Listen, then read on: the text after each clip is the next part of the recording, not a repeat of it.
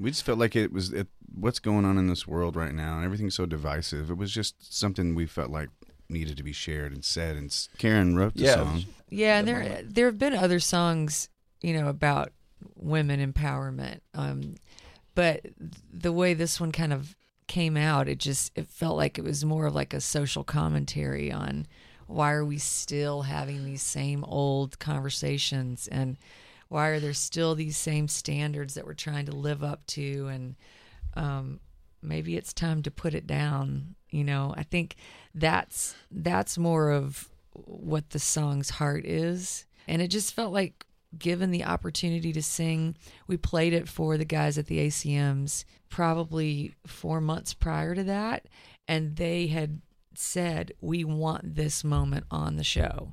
So then we were working towards that visual presentation um, you know with the dancers and just all of it. And it really came together so so beautifully and was very emotional for us to share that and to see our friends that have daughters standing up and Yeah. tears coming down their faces as we were singing. And that's the way we wanted the song to be heard in the first time